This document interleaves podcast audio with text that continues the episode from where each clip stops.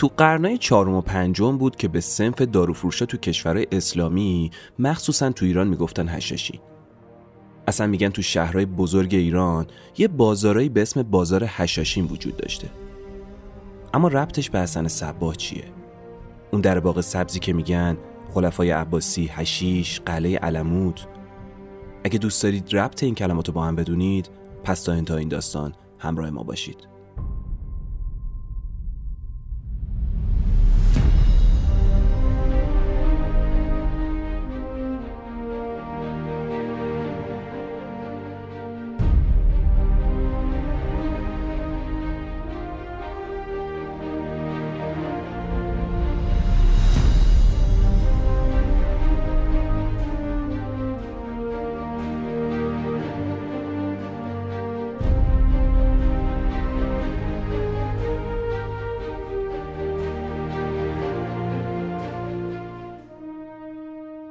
سلام و درود به همراهان عزیز. به پادکست رافکده خوش اومدید.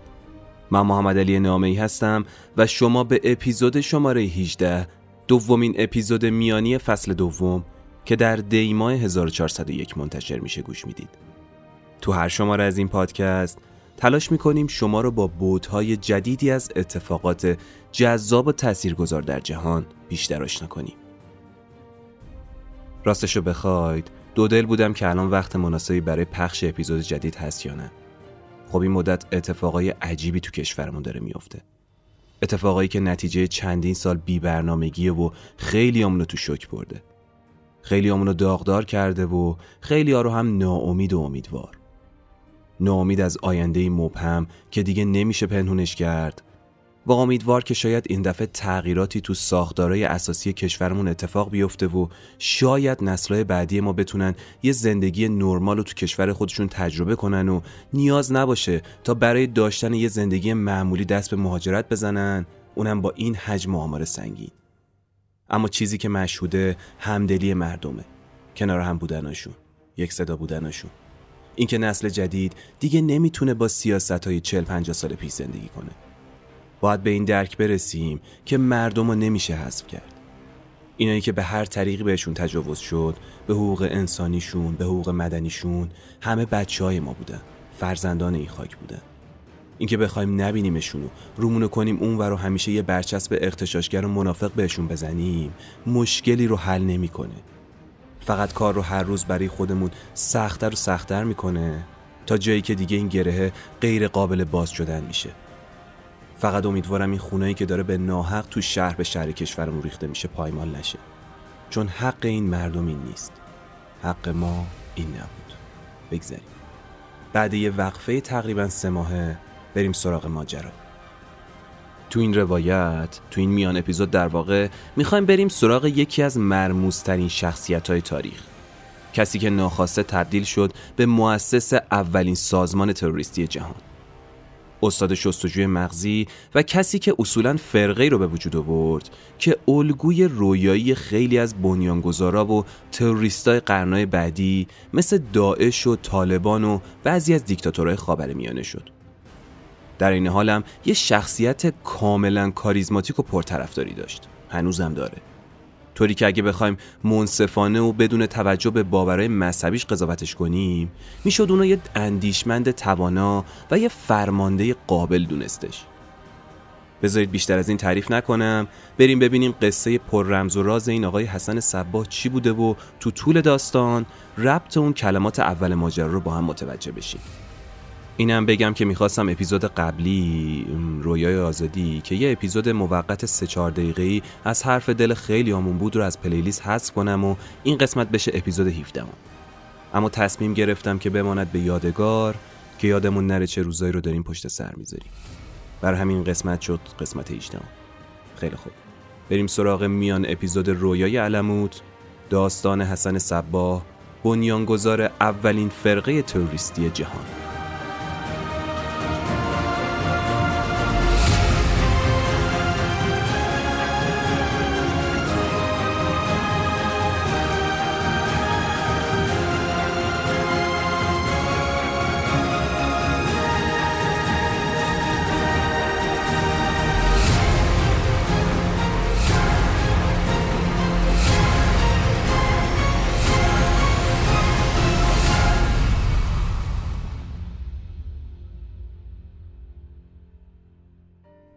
حسن سبا قصه ما اهل قوم بود. تو ایران به دنیا آمده بود. خانوادش یه خانواده متمولی بودن و پدرش از تجار قدرتمند شهر قوم بودش. عشقش این بود که بره دنبال کتاب و درس و مطالعه و تحقیق. از بچگی اینطور بار اومده بود. علاقه زیادی هم به علوم اسلامی و کتابای مذهب شیعه داشت. این موضوع هم برمیگشت به خانوادهش خب آدمای مذهبی بودن. پدرش تاجر بود و به خاطر شغل تجارت باعث شده بود خودشم از همون دوران نوجوانی یه مدیر باهوش و خلاق از در بیاد. دوره برای کیه؟ برای زمان حکومت سلجوقیان تو ایرانه. یعنی تقریبا سال 1060 میلادی. دوره ای که بجز سلجوقیان یه گروه دیگه هم داشتن تو ایران ارزندام می‌کردن.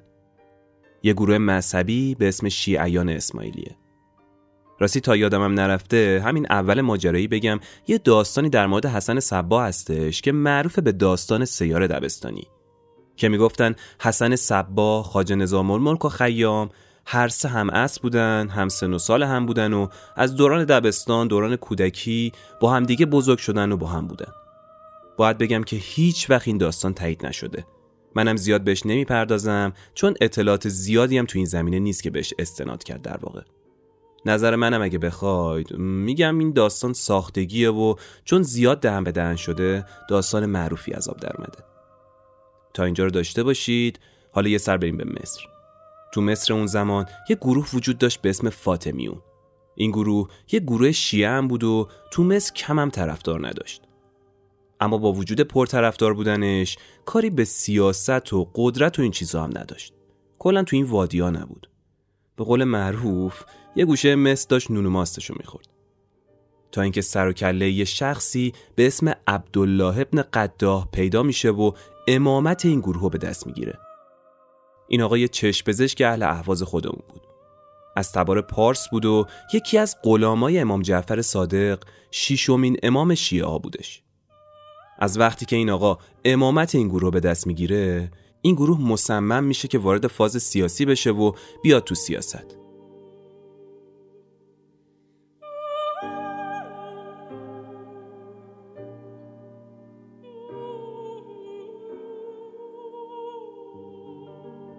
بعد نیست برای اونایی که اسماعیلی رو نمی‌شناسن یه توضیح مختصری بدم که اونا هم بهتر بیان تو ماجرا. اینا در واقع یه گروهی از شیعه هستن. میگم هستن چون هنوز وجود دارن. حالا جلوتر بریم متوجه میشید.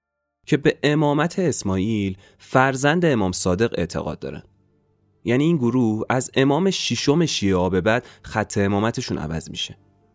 امام زمان خودشون هم دارن. حتی الان امام زمان حالشون هم زنده است.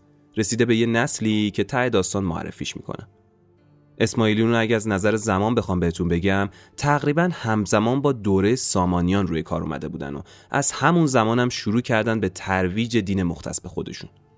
حالا تو page اینستاگرام رافکده چند تا پست براتون می‌ذارم که با دین و مسلکشون بیشتر آشنا بشید. ما رو اونجا حتما دنبال کنید. search کنید رافکده ما رو پیدا می‌کنید. تو ایران می‌تونم بگم پیروانش خیلی کم شدن الان ولی هستن بازم. بیشتر تو کشورهایی مثل افغانستان و هندوستان و کنیا و اینجور جا پخش شدن. خب این جریان اسماعیلیه از سمت مصر و دربار خلفای فاطمی تو مصر شروع شده بود. استارتش مال اونجا بود. اینا کارشون این بود که سالهای سال اندیشه و تفکر اسماعیلی و خلفای فاطمی رو تبلیغ می‌کردن. مرکز این تبلیغات هم از همون اوایل و از داخل خود مصر تصمیم این شده بود که تو ایران باشه. بیشتر سمت ری و خراسان اون سمتا. از اون طرف هم سبا به خاطر روحیه و شخصیت ایران پرستی به شدت بالایی که داشت با این خلفای سلجوقی به مشکل خورده بود و فعالیت های سیاسیش رو از همون دوران جوانی شروع کرده بود. حالا اصولا مشکلش چی بود با اینا؟ این بود که سلجوقیان از دودمان ترکا بودن و همینم حسن سبا و اذیت می‌کرد. اصلا رفته بود رو مخش که اقوام ترک بخوان به ایرانیا حکومت کنن.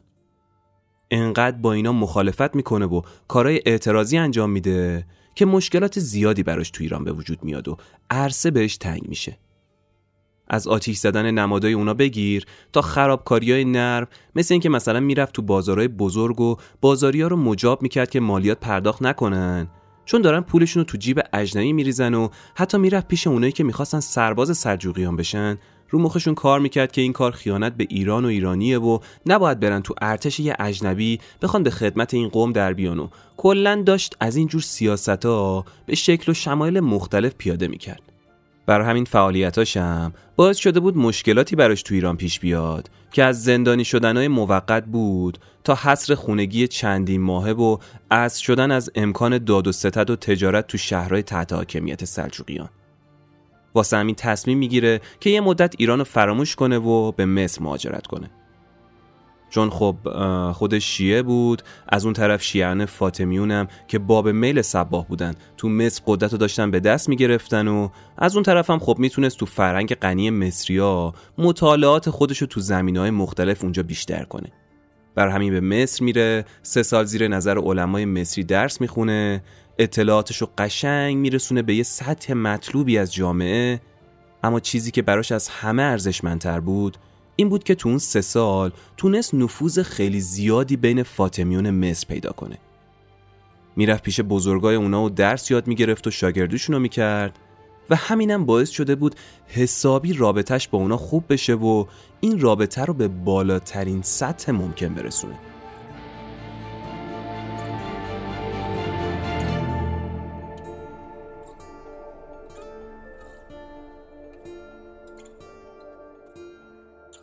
تو تمام اون سه سال تو تک تک شب و روزاش تلاش و فکر و ذکر حسن صباه این بودش که با خلفای سلجوقی مبارزه کنه و کاری بکنه که اونا از ایران برن بیرون. با اینکه اومده بود تو مصر اما نتونسته بود ایرانو فراموش کنه. انگار یه عقبه ای از وطن همیشه صداش می‌کرد. به خاطر همین خیلی در تلاش و تکاپو بود که با شیعان اسماعیلی وارد رابطه بشه و یه کاری بکنه که مصر رو شیعان فاطمیون و شیعان اسماعیلیه با کمک هم دست به سلاح ببرن و بتونن با سلجوقیان مبارزه کنن یه همچین کاریزماتیک و شخصیتی داشتین حسن صبا. گفتم دیگه تو اون سه سال تونسته بود نفوذ خیلی خوبی بین شیعان فاطمیون تو مصر پیدا کنه. اما قدرت مصر اون زمان اونقدری نبود که بتونه با سلجوقیان وارد جنگ بشه. به خاطر همین یه همچین رویایی که بخواد کلک سلجوقیان رو بکنه دور از انتظارش بود. پادشاه اون زمان سلجوقیان ملک شاه بود و وزیرش هم خاج نظام الملک. اون زمان سلجوقیان و خلفای عباسی رابطه خوبی با هم نداشتن. دلیلش هم این بود که سلجوقیان کشورهای تحت حاکمیت خلفای عباسی رو همیشه به چشم یه سری ایالت می‌دید که هر زمان لازم باشه می‌تونه اونا رو تصرف کنه و خلفای عباسی رو با یه تیپا از اونجا بندازه بیرون. یه همچین دید و تفکری داشتن اونا. ولی این وسط شخص خاج نظام الملک با خلفای عباسی رفیق گرما به گلسون بود و رابطه خیلی خوبی با اونا داشت. وجود همین نظام الملک و ارتباطاتش باعث شده بود حکومت سلجوقیان یه حکومت یک پارچه در بیاد و حسن صبا هم خیلی ضعیفتر از اون بود که بخواد با سلجوقیان با اون همه یال و کوپال در بیفته. صباه به اسلام و مخصوصا مذهب شیعه شدیدن ارق خاصی داشت.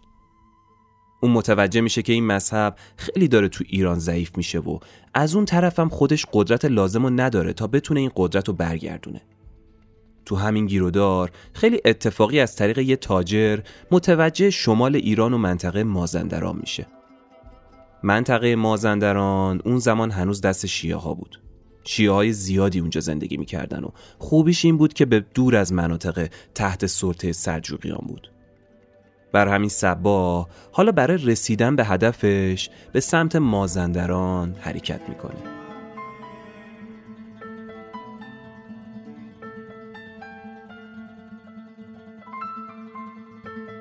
وقتی می‌رسه مازندران به خاطر اون شخصیت کاریزماتیک و البته اون سوادی که داشت و شغل معلمیش خیلی سریع طرفدارای خودشو پیدا می‌کنه. میگن اونقدر نفوذ عجیبی رو آدما داشت که وقتی سخنرانی می‌کرد ملت واسه هر کلمش گریه می‌کردن و وقتی دستور می‌داد مردم بیدرنگ اطاعت می‌کردن. اما اینا که به قولی براش نون آب نمی‌شد باید به هدفش می‌رسید. باید چیکار می‌کرد؟ باید میگشت یه پایگاه قوی یه تکیهگاه پیدا می‌کرد.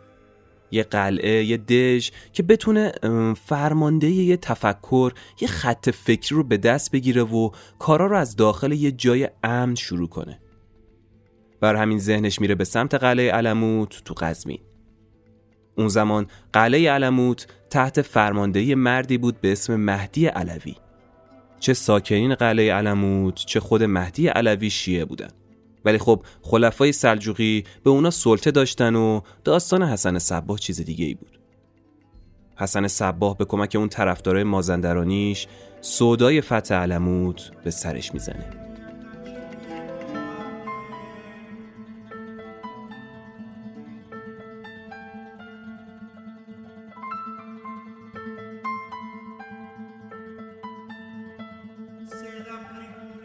حسن صبا که مغزش خوب کار می‌کرد یه ترفند خیلی جالبی رو برای فتح قلعه علموت به کار می‌گیره اون که یه شخصیت خیلی رند و باهوشی بود همیشه اینطور نبود که بخواد دست به شمشیر ببره اینکه خیلی اسمش تو تاریخ موندگار شده به خاطر هوش و ذکاوت و استراتژیای خاصی بودش که برای فتوحات خودش به کار می برد.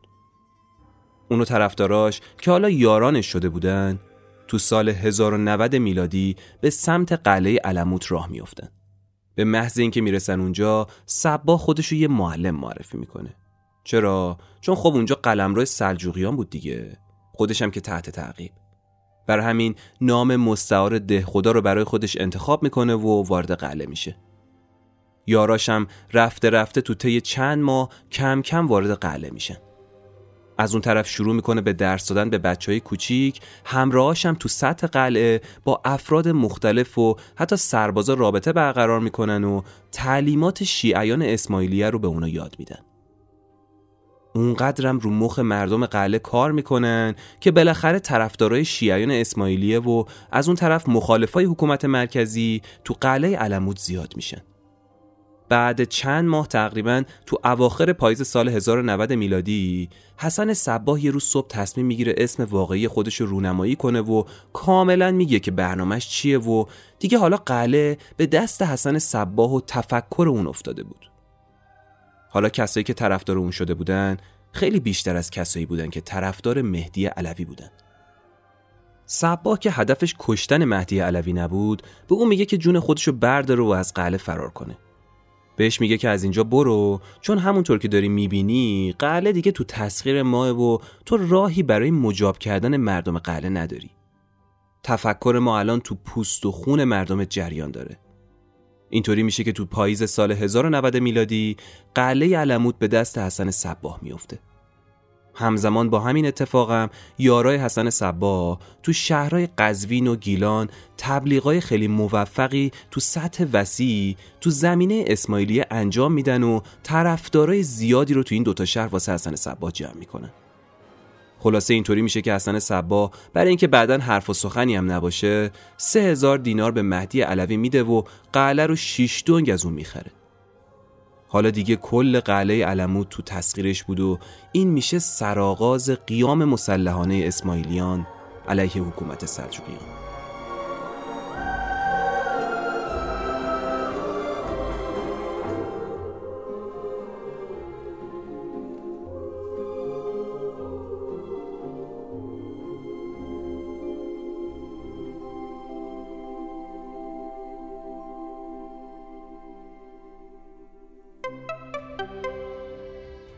خب ما تصمیم گرفتیم به احترام داغ این روزا و عزیزانمون تو این قسمت اسپانسر و حامی نداشته باشیم.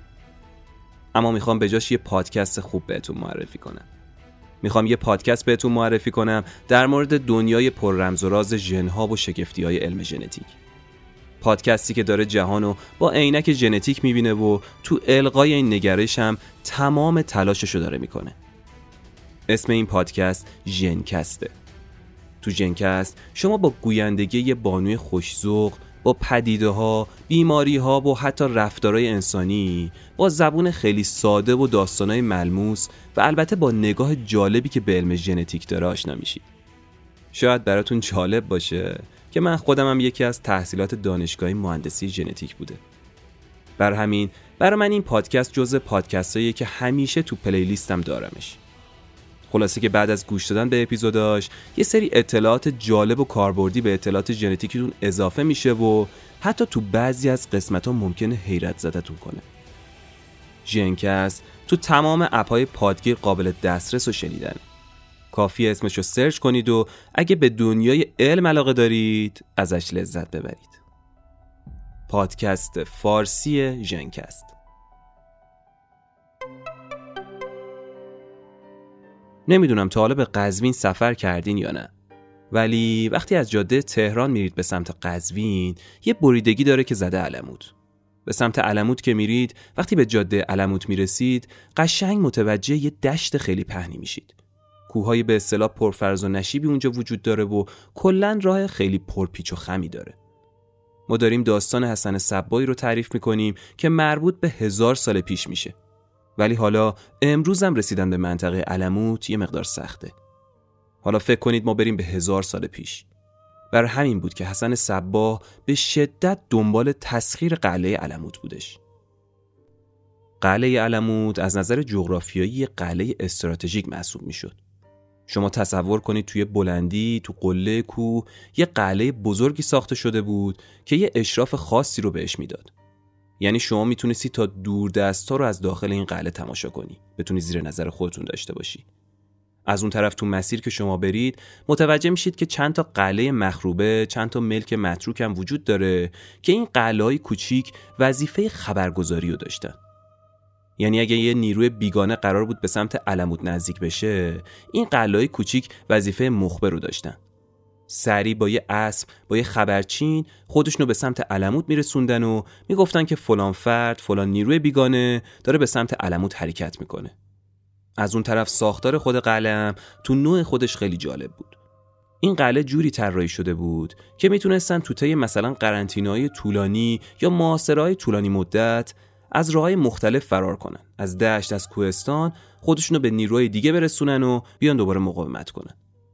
به این راحتی ها نمی‌شد به قلعه دسترسی پیدا کرد. حالا اگه برید به سمت قزوین متوجه میشید که این قلعه تو نوک کوه ساخته شده.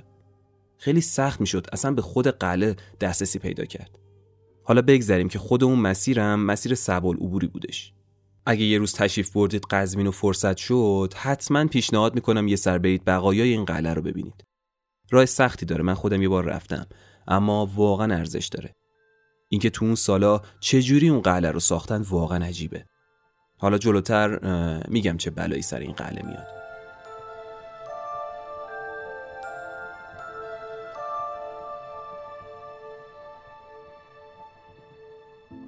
یه ویژگی دیگه قلعه علموت این بود که ذخایر آب و غذای خیلی غنی داشتش.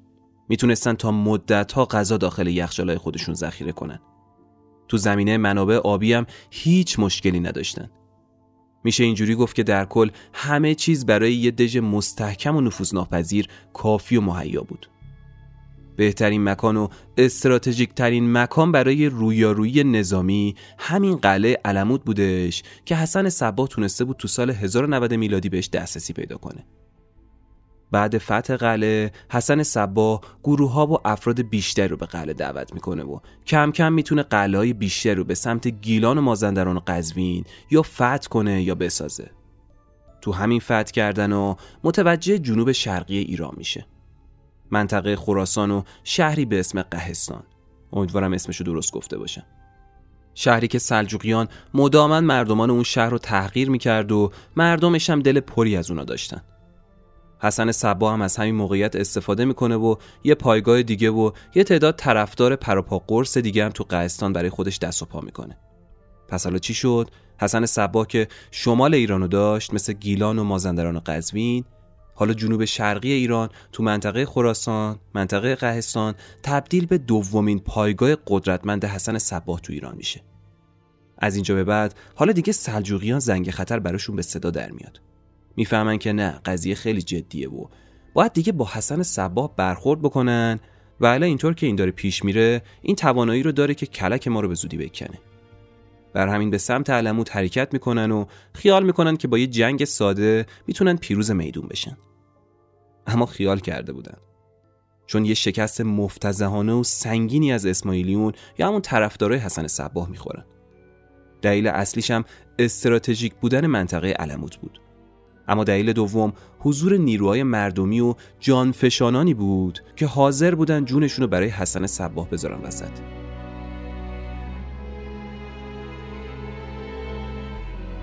حالا چهار سال بریم جلوتر یعنی سال 1094 میلادی. سالی که رهبر شیعان فاطمیون تو مصر یه عرب زبان به اسم منتصر بالله از دنیا میره و سر جانشینیش اختلاف میفته. دو نفر میگن آقا ما جانشین منتصر باللهی یه مصری به اسم نزار یا نزار و فردی به اسم مستعلی. حسن صباه و یه گروه محدودی طرفدار نزار میشن و با نزار بیعت می‌کنن و یه گروه بزرگتری با مستعلی بیعت می‌کنن. مستعلی و نزار با هم حسابی میفتن تو درگیری. در نهایت این درگیری هم تبدیل به یه جنگ داخلی میشه.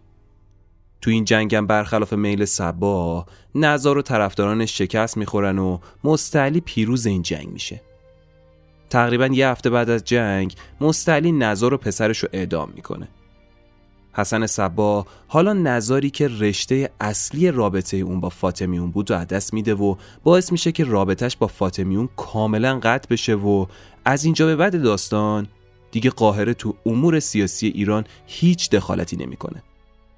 اینطوری میشه که حسن صبا مصر رو به طور کامل دست میده. نظار که از دنیا رفته بود پسرش هم که اعدام کرده بودن.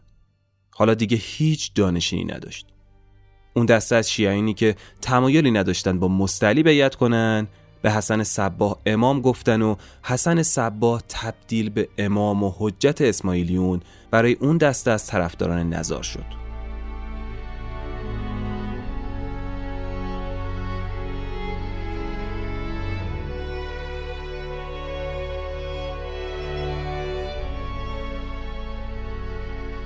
اسماعیلیون هر وقت توانایی مبارزه رو در رو مسلحانه با نیروی سلجوقیه رو داشتن وارد میدون جنگ می شدن. اما یه سری جاها بودش که این توانایی براشون وجود نداشت به خاطر همین رو می آوردن به ترور بعضی از شخصیت ها. تو شهرهای بزرگ موفق شده بودن چند تا از شخصیت های مهم و ترور کنن یکی از این شخصیت های پرنفوذ و مهم وزیر ملکشاه سلجوقی یعنی خاج نظام الملک بودش یه روز یه نفر تو لباس یه صوفی میره به سمت خاج نظام الملک و با یه خنجر جاساز شده تو آستینش اونو ترور سیاسی می‌کنه. این نحوه ترور احتمالا تو سری بازی های اساسین کرید دیده باشید. اونه که اهل گیمن می‌دونن. ریشش دقیقا از همینجا میاد. این ترور مستقیما به دستور حسن صباه اتفاق افتاده بود. اما طرفدارای خاج نظام الملک فکر می‌کردن که این ترور به دست خود ملکشاه سلجوقی اتفاق افتاده باشه. چرا؟ چون نظام الملک طرفدارای خیلی خیلی زیادی داشت. از شانسش هم اون زمان ملکشاه و خاج نظام الملک رابطهشون شدیدن با هم شکراب شده بود. طرفدارای خاج نظام تصمیم می‌گیرن انتقام بگیرن. اما این انتقام رو به جای حسن صبا از ملکشاه می‌گیرن. ملکشاه مسموم می‌کنن و اونم بعد یه مدت از دنیا میره. حالا حسن صباه با یه تیر دوتا نشون زده بود. تو سال 1095 میلادی هستیم. ملکشاه از دنیا رفته چهار تا پسر داره. چهار تا پسرش هم سر جانشینی پدرشون با هم به مشکل می‌خورن و هر کدوم توی قسمت از ایران با هم دیگه میجنگن و هر کدوم خلافت جداگونه ای رو اعلام می‌کنن. سلجوقیان به خاطر این اتفاق تو اون دوره به شدت متزلزل میشه. از اینجا به بعد داستانم وضعیت سلجوقیان این میشه که همیشه در حال جنگ داخلی و جنگای خونی و برادری با هم دیگه بودن. این بهترین فرصت برای اسماعیلیون حسن صباه بود. اما حسن صباه اصلا وارد درگیری مسلحانه نشد.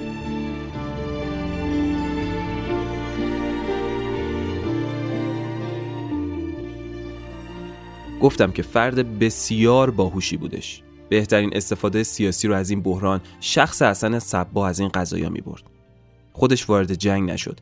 اما آتیش جنگ بین چهار تا برادر رو همینطور تونتر و تونتر می‌کرد و از اون طرف به پیشروی خودش ریز ریز ادامه می‌داد.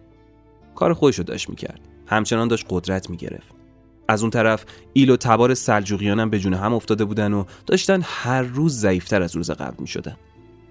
حسن صبا هم از این موقعیت و ضعف سلجوقیان استفاده می‌کنه و تعداد قله های تحت تسخیر خودش رو بیشتر و بیشتر می‌کنه. همه این قله ها از قله مرکزی علموت فرمان می گرفتن فرمان بردار اونجا بودن فرماندهی اصلی قله مرکزی یا همون قله علموت بودش. اما خود حسن صبا هم به تک تک فرمانده های قله اختیار تام داده بود که تو زمان لزوم کارهای خودشون انجام بدن. به قول این دوستان آتش به اختیار بودن. خودشون می‌تونستن وارد درگیری بشن اما خب دستور مستقیم و دستور اصلی از قلعه علموت صادر می‌شد. از معروفترین این قلعه ها سه قلعه رمسر، شاهدج و خانلجان بود که تصاویرش رو تو پیج اینستاگرام راف کرده براتون می‌ذارم. حالا حسن صبا قلمرو خودش رو تا اصفهان هم پیش برده بود. اون خیلی سریع تصمیم هوشمندانه می‌گیره. تصمیم می‌گیره تا مالیات زمینا و مناطقی که تحت سیطره خودشه رو از مردم بگیره. اینجوری هم ثروت خیلی زیادی به دست می آورد هم امکانات خیلی بیشتری برای ادامه جنگ براش فراهم می شد هم از اون طرف منابع مالی سلجوقیان رو هم محدودتر می کرد همه چیز داشت عین ساعت برای حسن صباح جلو می رفت اونقدر پیشرویاش زیاد شده بود که دیگه خودش هم فکر نمی‌کرد اینطور بتونه با حکومت سلجوقیان روبرو بشه و حتی بتونه خیلی از مواقع اونا رو شکست بده. همه چیز عالی بود. تا اینکه فقط یه اشتباه کار رو برای حسن صباس سخت کرد. یه جورایی همین اشتباهی که انجام داد باعث شکست و قیام اسماعیلیون شد. اشتباه کجا بود؟ این بود که تو یکی از درگیری ها که خب برادرها داشتن با هم دیگه می جنگیدن حسن صبا و نیروهاش به طور مستقیم و رو در رو وارد جنگ مسلحانه با اونا میشن و تعداد زیادی از سلجوقیان رو می‌کشن. همین قتل عام سنگین خیلی سریع سرآغازی بر یک پایان میشه.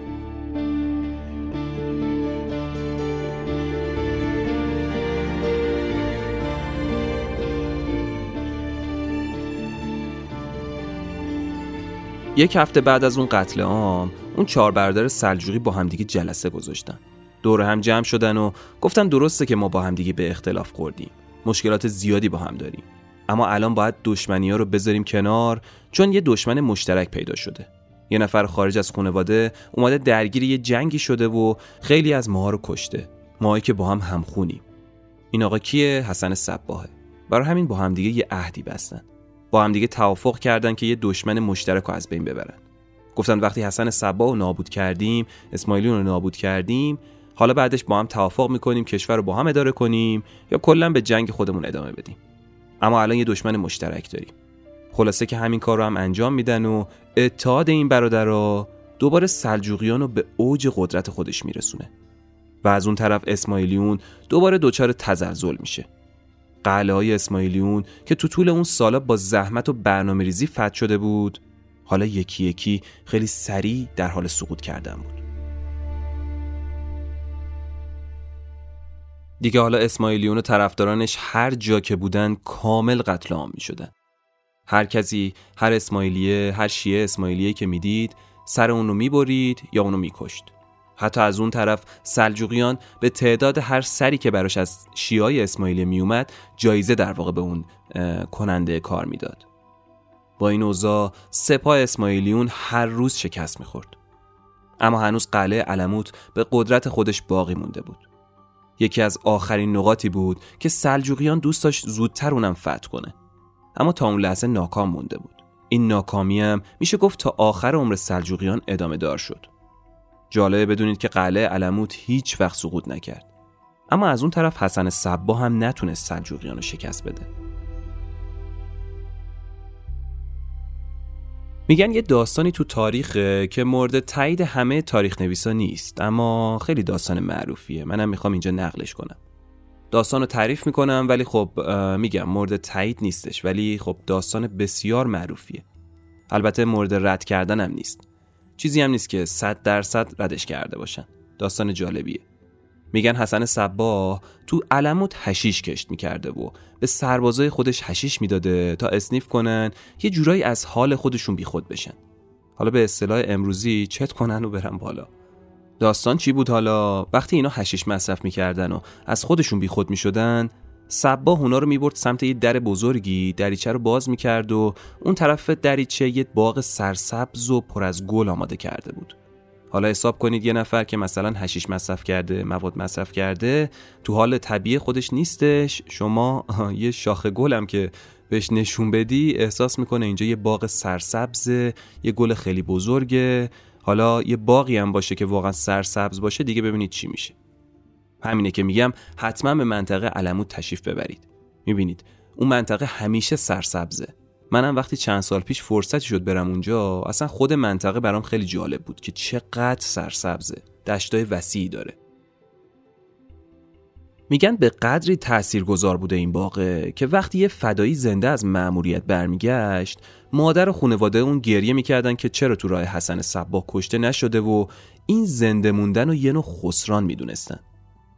مردم و طرفداراش یه جورایی حقیقت عالم و حسن صباه می‌دونستن و به خودشون اصطلاحا ولایی می‌گفتن. می‌دونم براتون آشناه. بگذریم. بعید نیست که یه همچین باقی اون زمان وجود داشته باشه هزار سال پیش. خلاصه که سبا این هشیش رو می‌داد به سربازاش مصرف بکنن چشمه اونا رو میبست و از دروازه بزرگ ردشون می‌کرد. چشماشون رو باز میکردش و می‌گفت این باقو ببینید اینجا بهشته. خب اونا هم تو حال خودشون نبودن و واقعا فکر می‌کردن اینجا بهشته با اون سرسبزی و با اون دار و درختی که می‌دیدن. بعد دوباره چشماشون رو میبست و حالا کم کم از اون بالا اومده بودن پایین یه ذره حال طبیعی پیدا کرده بودن دوباره به سرسرای قصد برمیگشتن و به اونا می‌گفت اون بهش رو دیدی؟ اگه می‌خوای به اون بهش برسی اون خنجر رو بگیر و فلان فرد رو تو فلانجا برو بکش. اینطور میشه که می‌تونست ترور زیادی رو تو سطح حکومت سلجوقی انجام بده. البته میگم این نوشته تاریخی نیستش. تقریبا میشه گفت یه داستان مورد تاییده. احتمالم داره که واقعیت داشته باشه. چون منطقه که منطقه خیلی بزرگ و سرسبزی بود از اون طرفم خب ترورای سنگینی داشت تو اون زمان انجام می‌شد. ولی خب من خودم نظری ندارم. نه تایید می‌کنم نه رد می‌کنم. داستان معروفیه و داستان جالبی هستش. قضیه در باغ سبزی که میگن این بوده و از اینجا اومده در واقع.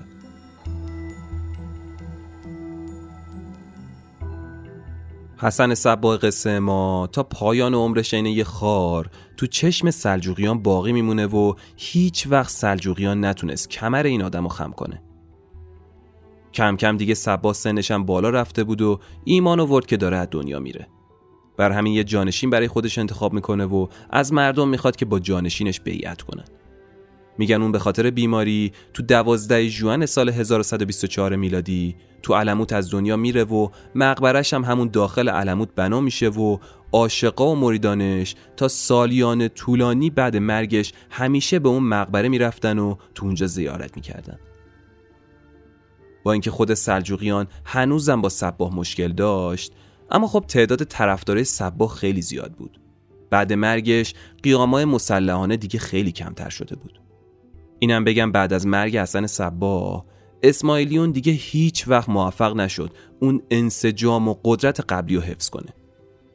دیگه هم نتونست مزاحمت های مسلحانه و قدرتمند زمان حسن صباه و برای سلجوقیان به وجود بیاره. طرفدارانش به علموت می‌رفتن و حالا علموت برای اونا فقط حکم زیارتگاهو داشت. میگن مرگش هم اینطوری بوده که به خاطر مریضی مرتب رو تخت میخوابیده. چند ساعت قبل از مرگش از همه می‌خواد اتاقش رو ترک کنن و اونو تو حال خودش تنها بذارن. میگن همه از اتاق خارج میشن و حسن صبا میگه سه ساعت دیگه وارد اتاق بشین و چشمای منو ببندید. خلاصه که همه از اتاق میرن بیرون بعد از دو ساعت یکی از نزدیکانش در اتاق خداوند علموت رو باز می‌کنه و می‌بینه که روح از قفس تن خارج شده و دو چشمش به سقف اتاق دوخته شده. چشم سباهو میبندن و اینطوری داستان بنیانگذار اولین فرقه تروریستی جهان برای همیشه تموم میشه.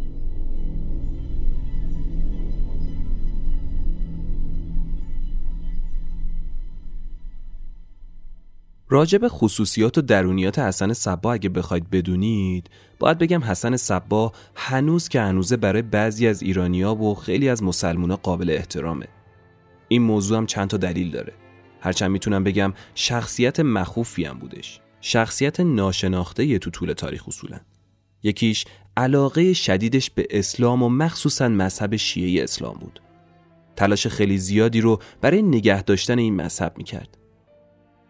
به قدری علاقه داشت به این مذهب که بعضی وقتا وارد فاز تندروی هم می‌شد.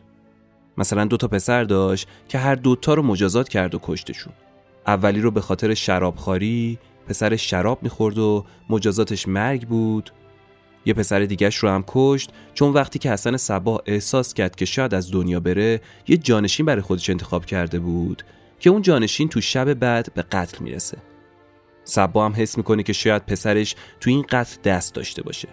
در حالی که اشتباه بود. اشتباه داشت فکر می‌کرد.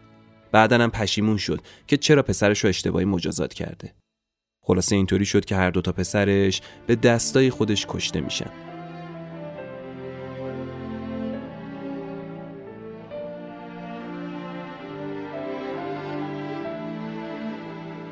اما از طرف دیگه حسن صبا یه ایرانی واقعی بود.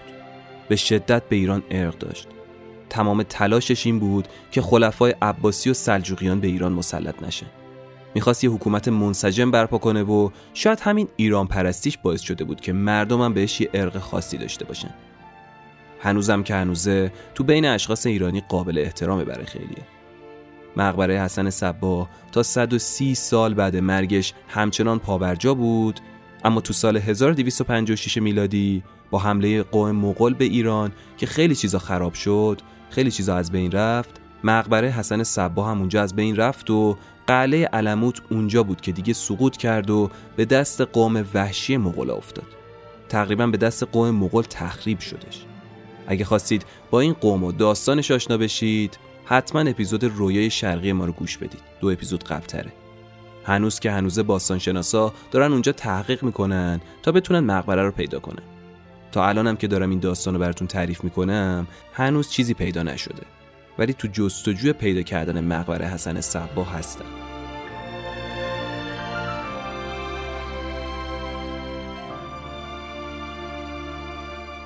سر شیعان اسماعیلیه چی اومد؟ اونا مسیر خودشون رو ادامه دادن و رهبری شیعان اسماعیلیه سینه به سینه جلو می‌رفت. الان به رهبرای شیعه اسماعیلیه آقا خان میگن. این لقب هم فتلی شاه قاجار برشون انتخاب کرده. همین الان هم چهل و نهمین امام شیعان اسماعیلیه فردیه به اسم کریم آقا خان که فکر نکنم اصلا فارسی هم بلد باشه. چون ایشون متولد و بزرگ شده ژنو سوئیسه و فکر کنم الان بالای 80 سال سنش باشه. حدودا در حال حاضرم پیروان مذهب شیعه اسماعیلیه تو سراسر جهان بیشتر از 15 میلیون نفر جمعیت دارن که بعضیا به این مکتب میگن مکتب علموتیان. هنوز که هنوزه رازای سر به مهر زیادی تو علموت زیر خروارها خاک وجود داره و بوتهای مختلفی از حسن صبا هنوز برای خیلی مخفی مونده. می‌تونم بگم که علموت، آل آموت یا آشیانه اقاب ها یکی از مراکز تمدنی ایرانه که اطلاعات بالقوه‌ای از تاریخ ایران رو درش مخفی کرده.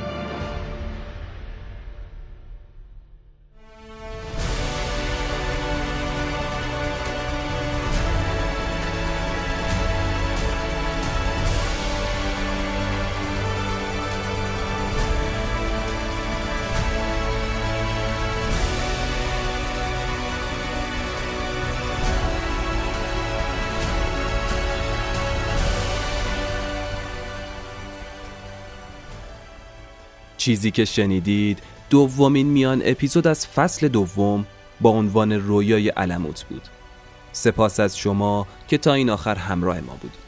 تو این روزا خیلی مراقب خودتون مراقب عزیزانتون باشید. تا اونجا که می‌تونید سعی کنید روحیتون رو حفظ کنید سعی کنید کتاب بخونید سعی کنید آگاهیتون رو نسبت به اتفاقایی که داره میفته بالا ببرید. آگاهی بهترین سلاح همه ما تو این روزاست. ممنون از شما عزیزان که همیشه به من محبت دارید. پیاماتون رو می‌خونم. همیشه کنار ما هستید و از ما حمایت مالی و معنوی می‌کنید.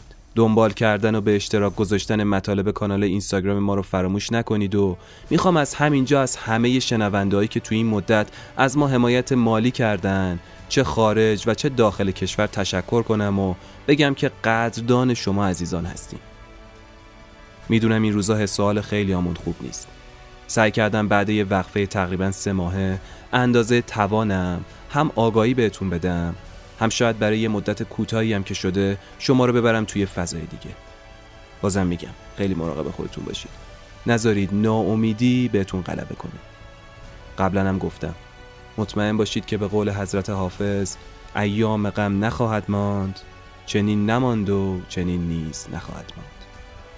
اگه عمری بود منتظر قسمت بعدی ما باشید.